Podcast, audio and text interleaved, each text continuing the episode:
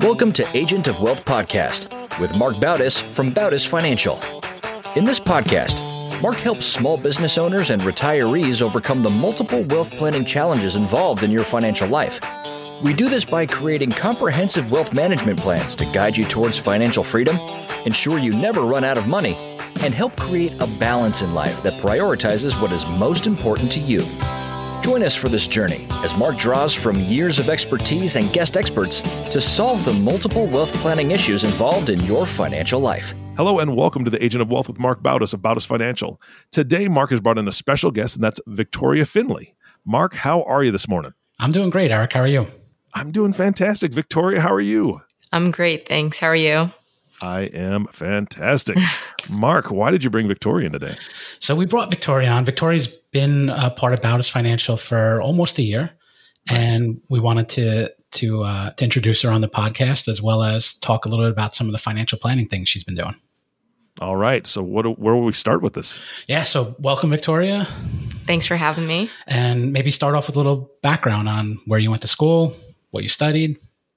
All right. So, about a year ago, May 2018, I actually graduated from Virginia Tech and I studied financial planning. So, it was perfect for this opportunity. And while, while I was there, I took a bunch of different classes that uh, were obviously tied into financial planning, and that included retirement planning. There was an insurance and risk class, uh, investment planning, income tax. We also went over estate planning, and then we did a nice capstone class that put all of those classes together. And we did a comprehensive financial plan for a f- fictional family. So it was it was really great and hands on, and uh, had a great time there at Virginia Tech. And now I'm here at Bautis Financial, and it's been a great experience so far. How'd you get into uh, studying financial planning? Is it something in high school you always wanted to do, or you went to college and kind of found it found it at school? I definitely uh, came across it in school at Virginia Tech. It was actually a little bit by accident. I was trying to take a different class, stumbled across this financial planning course, decided to sign up for it, and I pretty much fell in love with it. I thought it was really interesting. I didn't really hear much about this industry yet, so it was something new to explore, and I just thought it was a really great fit for what my strengths were and then also just what I was interested in. Yeah, and I know I guess financial planning as a degree in, in college, it's kind of gaining popularity. When when I went to school, you really didn't hear much about about it, but I know Virginia Tech has a top five program, and I guess they're probably promoting it as well on on the campus and trying to to get people to study it. Yes, definitely. It's it's definitely grown a lot, and uh, there were two main advisors involved, and they were super hands on. They taught a lot of the classes themselves, and I just thought it was a really great track to to pursue. And like you said, it's definitely on the rise. And I believe right now there's only about 50 schools that actually offer a financial planning track within. So it's great that Virginia Tech has that. And I do see a growth within. And just even my friends at school, I was trying to encourage them if they were interested in finance or anything like that to take a look at financial planning because I thought it's such a great mix of hands on with clients, but also using any analytical skills that a lot of people in finance have. Okay. So you've been here about a year. I guess how has the year been and has it been what you kind of expected being at a financial advising firm compared to what you kind of thought or heard what what uh, financial advising financial planning would be from from the the school or educational background i think it's been pretty similar to kind of what i expected obviously it's different when you're actually in the role rather than you know, working with a fictional family on a project. But I think it's been a really good transition for me so far, getting to meet, you know, your clients previous before me and then also getting to know new clients. That's been one of the biggest enjoyments for myself. And uh, just, I love hearing everyone's situation and what we can do to make it better or to help them out. And I think it's been a really fun experience and somewhat similar to what I was expecting, but obviously there's always going to be unexpected turns, but nothing too, I guess, crazy that that seemed so far fetched. I would have never imagined it happening. Yeah, and I, I think a, a, lot of times it's it's hard for someone that we work with or someone that we initially talk to to really comprehend or think about what is financial planning. Um, because if you've never seen it before, if you never talk to a financial planner, financial advisor, it's hard to visualize what what a financial plan is. And you know, at, at the highest level, we we promote it as you know we look at where you're trying to go and we paint that roadmap or put that roadmap together uh, to to get to get that person there. But if uh, you know, let's and I know your passion is financial planning. I know a lot of the work you've done has been with financial plans. Let's let's go over a couple of of uh, you know examples of how we've helped someone you know really tackle a specific problem, question, challenge that they had related to to financial planning. So, you have any good examples that you know from from that year that you've been here that we can we can look at? Yeah, definitely. We've, I've got a few examples we can go over. First one I can start with is a family we were working with about uh, running an education scenario and report for them to figure out what they could afford and uh, what they needed to put away into their 529s to support uh, where their children might want to end up going to college. So, for this scenario, particularly, they have three children who are about middle school age. So, they've got a few more years left to save up, but they don't have all 18 years. They're not all newborn. So, that was something that we had to keep in mind when we were looking at their situation. But we wanted to model what it looked like after three different schools. So we went ahead and looked at Rutgers, Syracuse, and NYU. So this family is based in New Jersey. So Rutgers was a good school to look at because of in state tuition. And then Syracuse, uh, one of the uh, parents is an alumni from there. And then NYU is actually the most expensive school to attend. So we wanted to model it after those three to give them an idea of what it would take and how much uh, they would need to put away into those 529s for each child. And when you say model it after a particular particular school, in this case Rutgers, Syracuse, and NYU, what is it? Is it our software that takes what the actual cost of those schools currently is and, and projects out what it would cost in the future? Yeah, so that's what's great about our software is that it takes the cost of education or the inflation rate into consideration and projects what let's say Rutgers is about 30,000 for in-state right now, it projects what that's going to be, what the cost of Rutgers will be in about 10 years, if that's when the child is expecting to go to school. So it projects that it might be more closer to 45,000 rather than 35,000, which is important because you don't want to save for what the education or the, the tuition rate is right now. You want to project what it will be in the future, obviously because $10,000 is a big difference. Sure. Yeah. Especially when you're projecting out possibly newborns 18, 18 years in the future.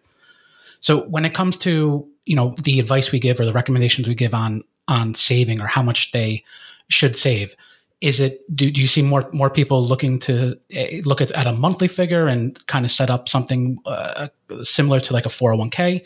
Or do, do people ever say, okay, let's save an annual lump sum or or amount like that?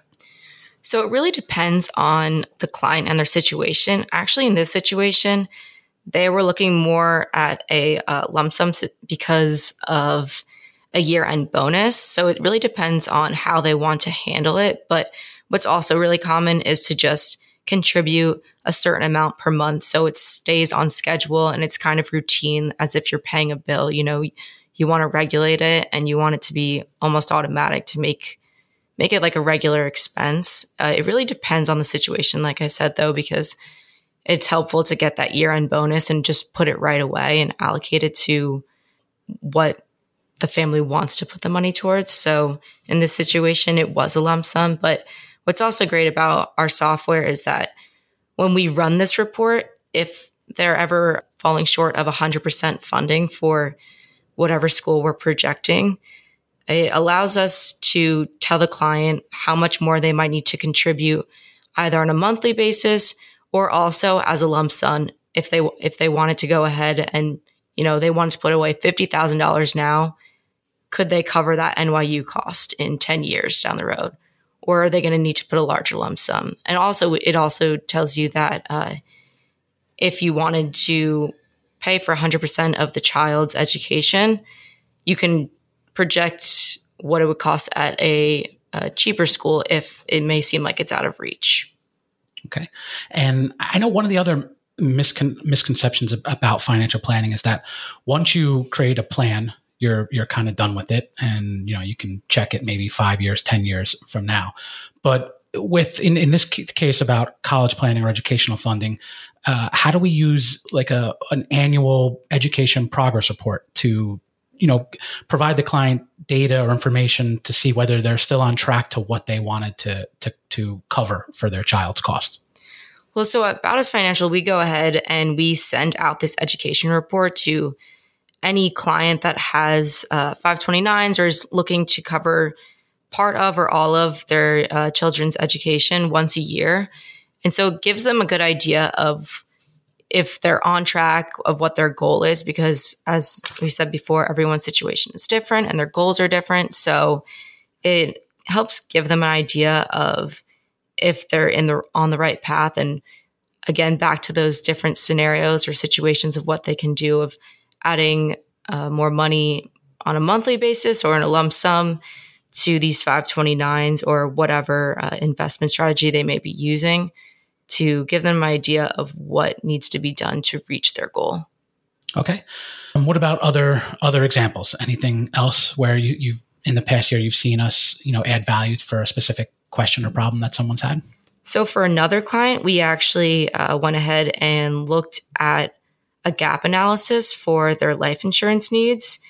And with this client specifically, they just had another child. So they went from one child to two children and they wanted to make sure that in case anything were to happen, uh, they would their children and the spouse would be covered. So we went ahead and ran that life insurance gap analysis, and it was it's a really great report because it goes ahead and shows you know they might have $1 million right now in coverage but now that they're adding another child and living expenses are going to go up or whatever the situation may be uh, now they might need 1.5 million. So that, that we might need to go ahead and increase what their coverage is.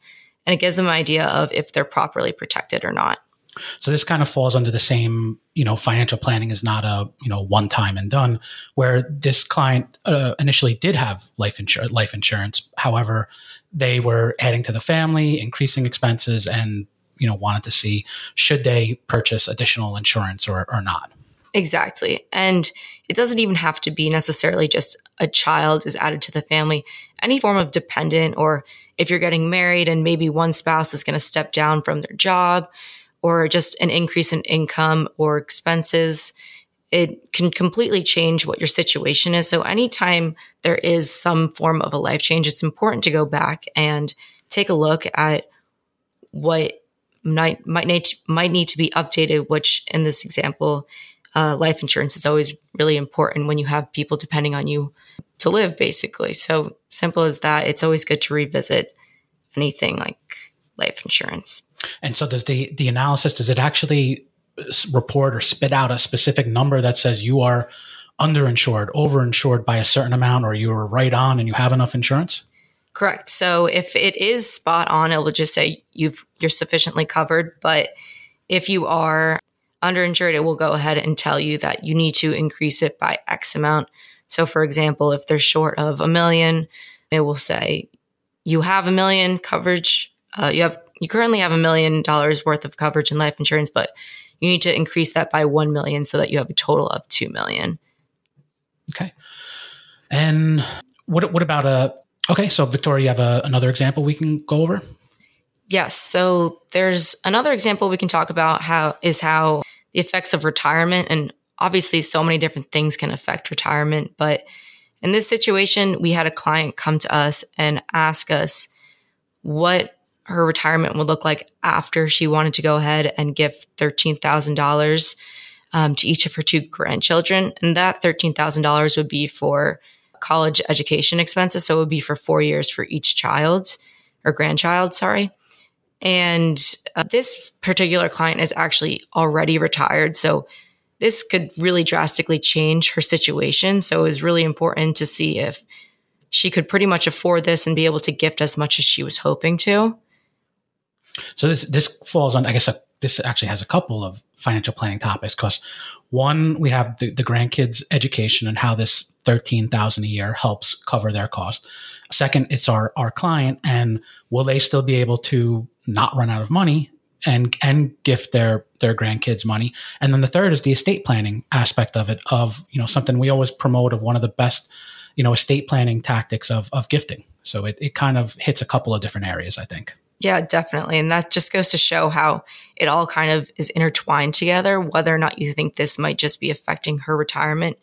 In reality, it goes back to their education and then also, as you said, estate planning.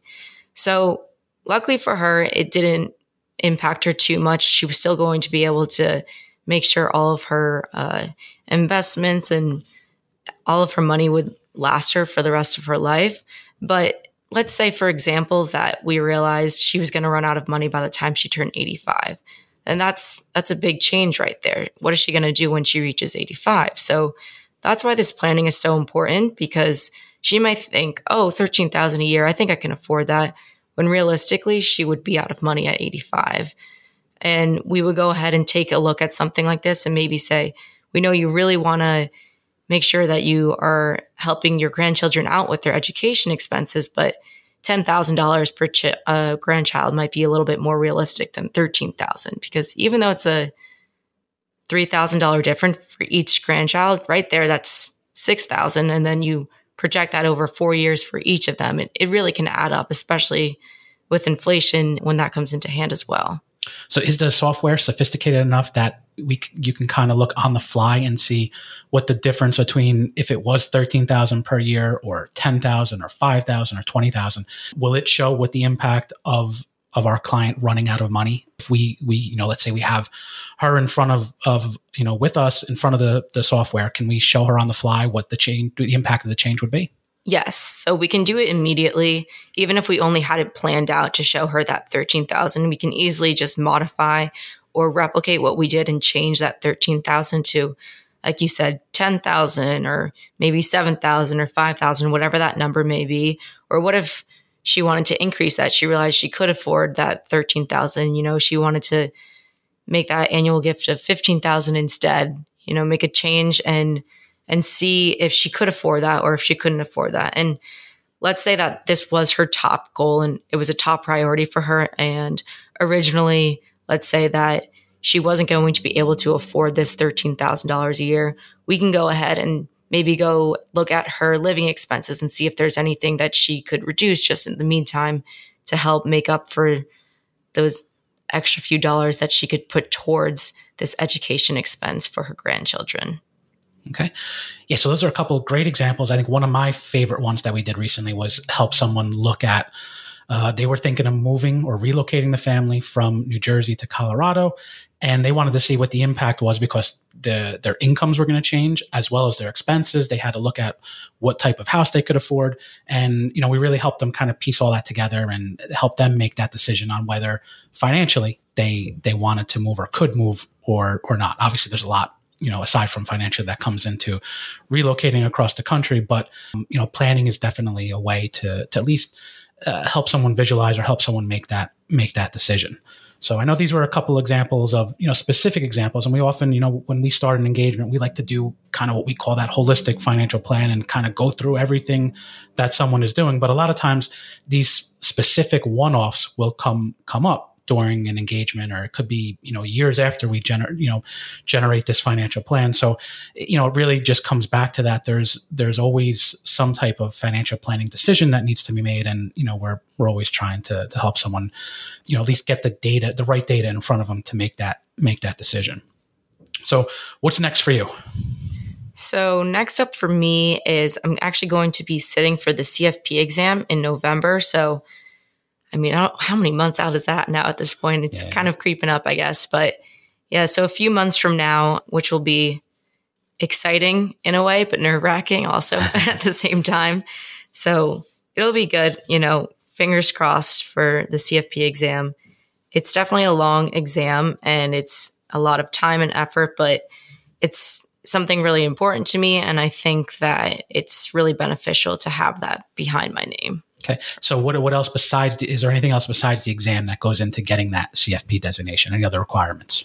So one of the main requirements is actually the education part. And luckily for me, like I said before, I, I graduated from Virginia Tech and I studied financial planning. So you need to have a financial planning education background, not just specifically or broadly finance or anything like that. You have to go ahead and take those courses I was naming before, such as, for example, retirement planning or the insurance classes and estate planning and a few more. But uh, so that's one of the requirements. And then also there's a work requirement. So you have to have experience as well. Uh, the experience does not have to be met before the exam is taken. So one of the things that must be met before you take and sit for the CFP exam is the education portion. So like I said, luckily for myself, I have that already done and I can, which allows me to sit for the exam sooner than uh, if I had gotten my bachelor's degree in another subject. I would have to go ahead and take these classes somewhere else. Okay, so it definitely should be a fun, exciting, and challenging next couple of months studying for the exam. Definitely. All right, so thank you, Victoria, for being here. Thanks for having me. This was a great experience. All right. So, for those of you listening, uh, we have an upcoming or our next couple of uh, podcasts that we're doing are going to be on small business uh, financial planning. So, we have different guests coming in to talk about topics like uh, how to value your business, succession planning. Uh, we have uh, an episode that we're going to focus on just a growth strategy using a, a popular tactic called profit first. we'll go through all kinds of operational human resource topics like uh, hiring, what type of insurance is necessary, benefits to offer your employees. And then finally, we'll also have a CPA on to talk about some of the new tax changes, how they impact small, specifically small business. And one question that uh, continually comes up to me is what type of uh, what type of uh, entity should I form for my small business, or should I change the entity that I have for my small business? Meaning, should I be a, an LLC, an S corp, a C corp, and which makes more you know the most sense? So we'll have our CPA on, and he'll he'll address that one as well. Mark, that sounds fantastic. I am excited about the small business series coming up. Uh, how many podcasts do you think that's going to be? What are we going to do? We're Two, at three, five, uh, actually four to five. Definitely not seventeen, four, four but, not but 17. definitely more than two. All right, just just checking. All right, four to five on small business. So if you are a small business owner or thinking about it, um, definitely tune in for those. And Victoria, thank you so much for being here. You are a great guest. Mark grilled you. I mean, he was, he was all about what is going on. Um, and I'm not going to let up either. I have a couple questions, if that's okay, or at least one. It's my favorite question to ask guests. Are you ready? Yes. Tell the audience one thing that most people don't know about you. Mark talked all about business, and I, I'm just going to give them just a personal glimpse of who Victoria is at her core, or something just just diabolical secret. Well, it doesn't have to be diabolical. Diabolical. yeah, it doesn't have to be. It doesn't have to be like that. But what's one thing that the audience probably doesn't know about you? Can this just be like a fun fact, or does of it have course. to be? Okay. Yes, yes, yes. My uh, fun fact when I was asked was I've eaten cat before. you have eaten? So, oh, wow. Yeah, yeah. I mean, not just a oh, stray oh, wow. or my neighbor's cat or anything. I'm not creepy. was, it was down in Paraguay. And uh, anyway, okay. we'll go into that story later. Well, yeah. I guess on the topic of food, I, I really enjoy cooking, but I'm no uh, I'm no I'm not, you're not going to catch me on chopped or anything crazy like that. But that's where I actually, it's a stress reliever for me, believe it or not. You can find me in the kitchen almost every day after work, cooking up a meal for my family. So nice, nice. What's your favorite thing to cook? Probably any, any form of pasta. I, am oh. obsessed with pasta. Any type of sauce, any noodle you give me, I'm, I'll make something with it. So I think it's fun to play around with it. Yeah, I, I, I love spaghetti. That's my go-to. My my wife is an amazing cook. She cooks almost everything for us. I'm allowed to use the barbecue, and then I also am, am, in charge of spaghetti because that's that's my baby. I'll I'll take about six hours to cook a good pot of spaghetti. Yeah. It's fantastic. Can't so. go wrong with it. Definitely not. Mark, thank you so much for bringing Victoria in. Uh, everybody can meet Victoria if you uh, go to Mark's office. Mark, how do they get a hold of you if they want to ask Victoria more personal questions like that? Sure. So or, or business. um, yeah, our phone number is 862-205-5800. Also, if you go to our website, bautisfinancial.com, there is a link where uh, anyone can schedule a free consultation with us. Nice, nice, nice. All right. Thank you guys for your time. Thank you. Eric. Thank you. And thank you all for listening to the Agent of Wealth podcast with Mark Bautis. If you have not subscribed to the podcast yet, please click the subscribe now button below. This way, when Mark comes out with a new podcast, especially this business series he's doing, it'll show up directly on your listening device. It makes it much easier to share these podcasts with your friends and family. Thanks again for listening today. For everyone at Bautis Financial, this is Eric Johnson reminding you to live your best day every day. And we'll see you next time. Thank you for listening to the Agent of Wealth podcast.